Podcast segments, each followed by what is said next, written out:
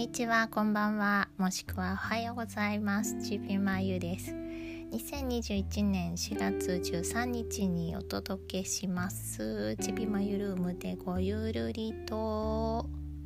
えっと、今回は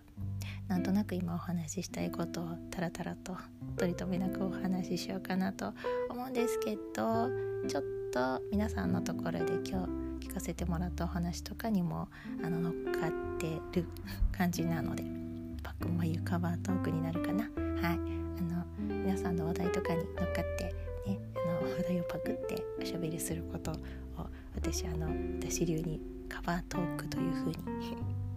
あのタイトルつけておしゃべりさせてもらってるんですけどね、今回そんな感じでゆるゆるお話ししようと思うんですけど、あのね、まずはあの今日のお話をさせてもらって、でちょっとそこに関連するものが以前に別のところで音声配信した時のね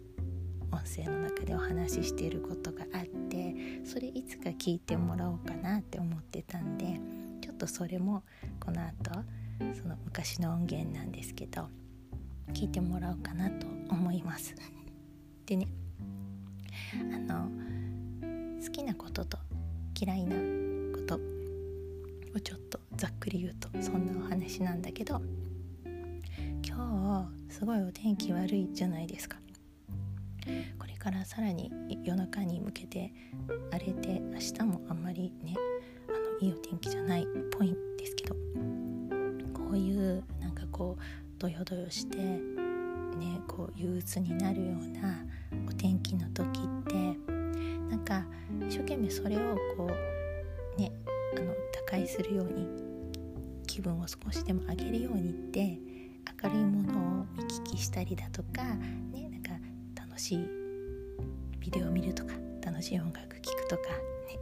そういう方法もあるけど、逆にあえてそのなんかドヨッとした暗い感じに乗っかって便乗してあのなんかこうドヨンとなるような暗い何かを見聞きするとか、怖いものを見聞きするとか、そういう手を取ることもあるんですというか、私はどっちかというとそういう風にあもうここまでここまでなんかドヨンって感じなんだったら思いっきりこう暗い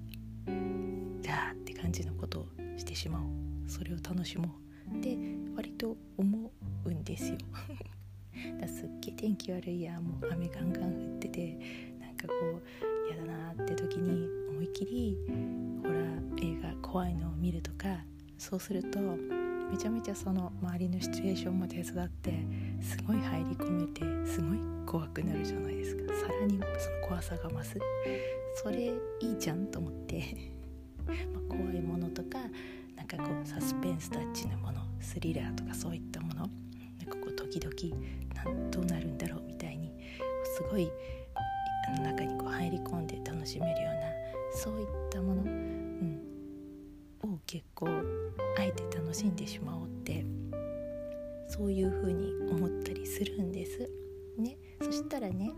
あのそういうのってあんまりないのかな皆さんはとかって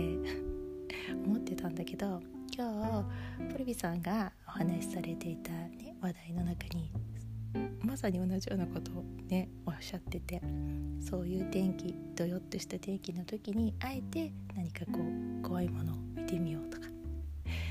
ていうのもありますよねってお話をされてて、わあ同じように考えてる方いらしたと思ってちょっと嬉しかったんです。ただね、その中でお話しされてたのはそういうのでもでもそういう怖い映画の中でもう二度と見たくないようなのがある、あまりの怖さというか、まあ、その気持ちの悪さにもう見たくないと思っちゃったものがあって、それがエクソシストだっていうふうに映画のねお話しされてたんですけど、それもわかるなって思ってあの私もねホラーすごく好きなんですよ。うん、あの怖がりなんだけどホラー作品見るのってすごく好きで、でそのエクソシストも以前に見たことはあるんですけど、それはなんかこうあの配信だとかね、そういったもので見たんだけど、ね、あの有名な作品だからやっぱどんなものかなとホラー好きとしては見たいなと思って見たんだけど、うん、ちょっとあこれはもういいわって思ったっていう。あとね、同じようなその、まあ、エクソシストって要するにあの悪魔払いのねお話じゃないですか。で、海外ってやっぱりその日本と文化が違うからあれなんでしょうけど、その怖がるものの対象に幽霊とか、ね、ゴーストとかモンスターとか、それとまた別の存在として悪魔をすごくこう恐ろしいものとして怖がったりするでしょう。だからそういうあの類のお化けとかね、モンスター怪物ではなくて、あの悪魔対悪魔というそういう形のホラー映画って結構あるじゃないですか。エクソシストもの、要するに悪魔払いをするような、そういうのって私全般になんかあんまり好きじゃないなっていうのもいくつか見たことあるんですけど感じたという、うん、なんかあの気分が良くないなんだろうな、あの取りつかれた人間のその様子とかがなんか嫌なんでしょうね、うん、あの同じような悪魔がついてしまってそれをこうあの払うというそういうストーリーの映画で、だいぶ前なんだけどそれ実話を元にした映画だってことで シーエム とかで流れてた様子がすごく怖かったので、どんなかなと思って見た映画でエミリー・ローズっていうのがあるんですけど、結構話題になってたやつだからね、あのご覧になった方もいるかもしれないけど、あれもめっちゃ怖いというかなんか気持ちが悪くなった、うん、あのなんかそのもうおかしくなってしまった人間のその様子が嫌だというかそういうものって日本でも、ね、何かこう怨霊に取りつかれるとかそういうことがあるけど、日本のそのなんか取りつかれた人がおかしくなったのをこう、ね、あの霊をお祓いするとかそれを取るとか、それに対してはそこまでなんかうわってなんか気分悪いって感じはしないんだけど、そのね海外の西洋のあれですよね、エクソシストって要はその悪魔がどうとかっていうのはやっぱりそのキリスト教とかのそういう、ね、信仰の中のその悪いものじゃないですか、悪魔って対象として。だからその、ね、聖水だとかその聖書でこう、ね、あのまあ、そのキリストの神様の力を使ってそれを払うっていうそういう対処法をするでしょ、対峙するときに。なんかそれがあのなんか非常に気持ちが悪いというか日本でもねその同じようなことをやってるんだろうけど、なんかそれよりもずっとこう な, な, なんというかねすごいゲテゲテゲテしいというか、なんて説明したらいいか分かんないけど、とにかくなんかこう気持ち悪くて嫌なんですよね。最終的にそれがこう悪魔つきがねなくなって取り払われて、例えばハッピーエンドになったとしてもなんかその過程が気持ち悪いっていうかなんかダメなんですよね。だからそのエミリー・ローズもそれもなんか終わり方はすごくなんかこう灰色な感じですっきりしなかったんだけど、その終わり方も気持ちよくなかったし、その取りつかれてそれを払うとかね、あの悪魔に対するそのエクソシストとかそういうね悪魔払いの儀式とかがなんか自分にはなんかこう生理的に嫌でダメだったんですよね。だからなんかそういう関係のもの、オカルトは別に嫌いじゃないんですよ。そう他の、あの単純にそのなんか例えば殺人鬼が出てくるホラーだとかあのゴースト的なものが出てくるホラーだとかそういうのは海外のものでも嫌いじゃないしむしろ好きだったりするんだけど、悪魔がそのねその恐怖の対象になってるものはなんかダメなんだなって私は思ったんだけどうまく説明できないけど、そうそうなんかねそれでその話をあのちょっとコメントさせてもらったんですけどで、で、まあ、そういうのは嫌だっていう。あとねえーと、スプラッタ系もあんま好きじゃないですよね。ゾンビとかもうとにかく人がバシバシ殺されてなんかビシャビシャこう血しぶきが飛ぶみたいなそういうのはあんまり好きじゃないですね、うん、なんかストーリー性がある程度あって、そのその怖さもあるんだけど、これはどうなってるんだろう、ここがすごく気になる、最終的にどうなるの、この殺人鬼は何で生まれたのとか、このあのね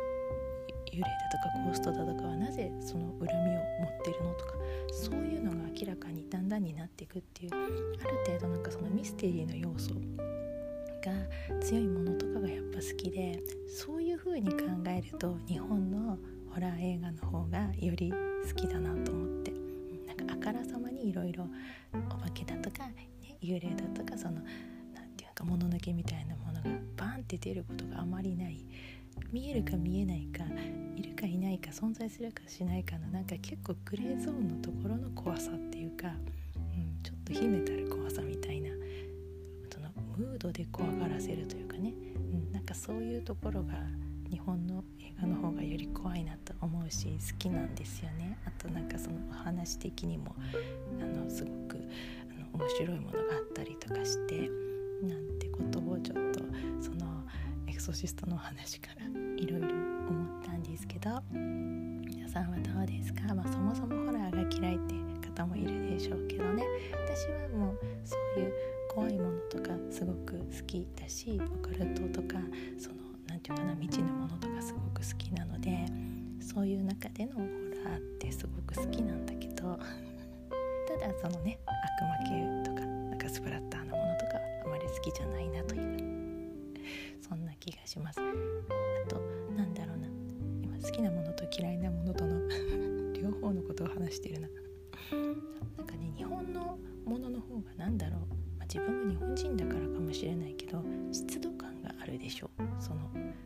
おどろおどろしいものとか怖いものにしても、海外のものってなんかカラッとしてるイメージがあって、うん、なんかそのエンターテインメントとしてなんか作られてる感じがあるんだけど、日本のってなんかすごくこう湿度があるというかじとっとしてるというか、ただ怖いというよりはなんか薄気味悪い不気味とかなんかそういうのがより感じられて好きなんですよね。芯から怖いっていうか、そういう意味ではあのなんていうのかな、そういう映像じゃなくて階段とか、まあ、その怖さのなんか一番のとこじゃないかなみたいな想像力とかそういうものを一生懸命駆使してあの聞くでしょ。それがまた怖いというか、やっぱりそのはっきりバンとこれがねあの怖さの正体ですよとか、こういう怪物ですよ、こういう幽霊ですよとか、そういうものをパッと見せてくるわけではなく、あの妄想とか想像の中でいろいろこう怖い思いをするっていうのがなんか、うん、本当の怖さだなとか思って、そういうのもすごく好きなんですけどいやなんか話がどんどんそれてちゃったなんかねちょっとそんなことを思いました。であの今ねそのエクソシストとかそれは嫌だって言ったんですけど、基本的にここから先は好きなものの話ですそれを除外すると、うん、ホラーとかさっきも言ったけどなんかその未知の得体の知れないものとかってすごく好きで、そういうことをねがっつりお話ししたものが以前にせんじゅうななねんだったかなにあのノートの方であの出していたラジオ作ったねラジオの音声にあるんです。でそれが音声残ってるのでこの後聞いてもらおうと思うんだけど、今お話ししてるようなことも結構話してます。であのそのオカルト的なものが好きってそれだけじゃなく、あの未知のものが好きっていうお話もしてるし、あとねその、えーと、トークのテーマが要するにあの自分のフェチの話をしているんですねフェチといってもその性的な、そもそものフェチシズムって、ね、性的なそういうあの好きなものの、うん、異常に好きなものとかそういうことじゃないですか。そうではなくて、まあ、それもないとは言わないけど、あの要するにその性的な道具を外したとにかくなんかもうやたら好き、どれこれこうってこう理由細かくどうこうするんじゃなくもう変態的に好きみたいなそんなニュアンスであのお話ししてます。私のフェチ話ということで、はい、そんな音声がじゅっぷんちょいくらいのやつが過去のやつがあるるんですけど、それ結構何気に自分のその自己紹介にもなるかなと思って、好きなものに対していろいろおしゃべりしているので面白いかなと思って、いつか聞いてもらおうかなって思ってたんだけど、今日そんなに堀部さんのお話を聞いていて、あそこにもつながるしいいかなと思って、この後ちょっとそれを、はい、あのここから聞いてもらおうと思うので、よければ楽しんでください。でね、あのなんか好きなもののなんかフェチな何フェチかってことをいろいろ話してるんだけど、例えば声のフェチだとか歌声のフェチとか喋り声のフェチとか、それからあの、えー、となんだっけな、味、食べ物のそういうものが好きとか、そういう感じのことから、え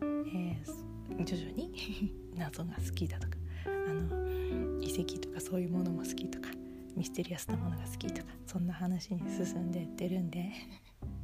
そういうのあの聞くの好きな方いらしたら聞いてみてください。はい、いろいろ私の好きなもの偏ってるんですけど何かどっかちょっとでも共感してもらえたら嬉しいなと思って、はい、あの聞いてみてほしいです。ちなみにちなみにね、それはまあにせんじゅうななねんの段階でお話ししてることなんだけど、まあでも今も基本的に同じです。うん、変わらないです。そのこれが好きって言ってるものに対して。で、その中で声フェチってことを言ってるんですけど、最近最近めちゃめちゃ、はい、あのこの方の声もたまらんわっていう声があってあってね、もうほんとつい最近なんだけど、あのジャニーズのストーンズのメンバーの松村北斗くんの声がめっちゃ好きです今なんかめちゃめちゃめちゃめちゃ気持ちいいです。いい声です。はい、あの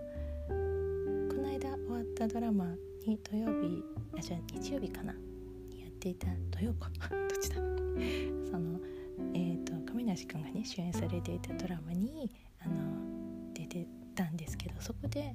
初めて彼を知ったんです。ストーンズはあのね知ってたんだけど、あの特にあのちゃんと興味持って見てなかったので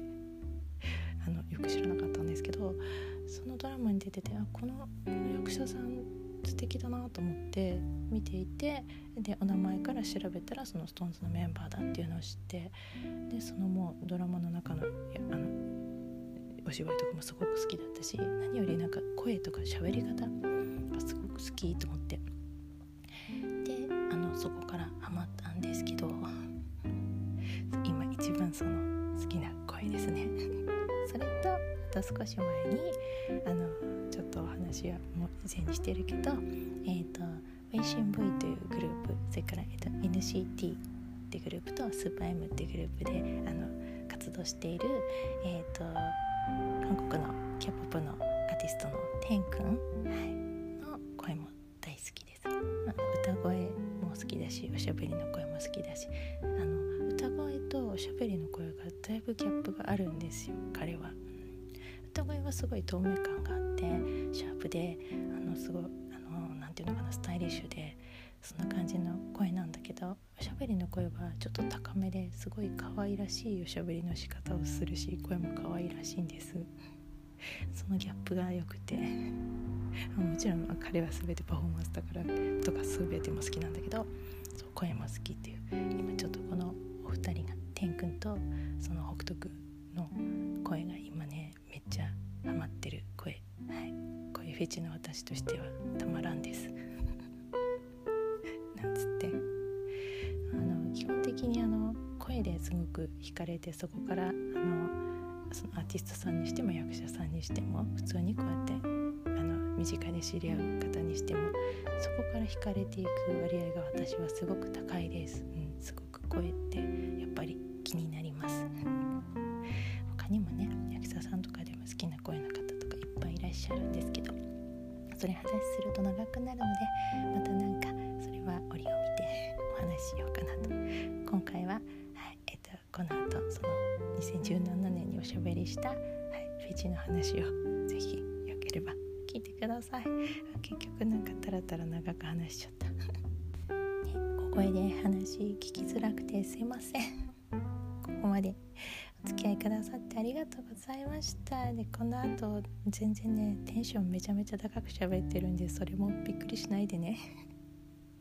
あと一応その過去にね出してる音声なので、ちょっとそういったこういうことを話しますって説明してるところは当時のものなので、あの意味わかんないかもしれないですけど、そこはスルーしてくださいってことで、はい、聞いてくださってありがとうございました。お相手はちびまえでした。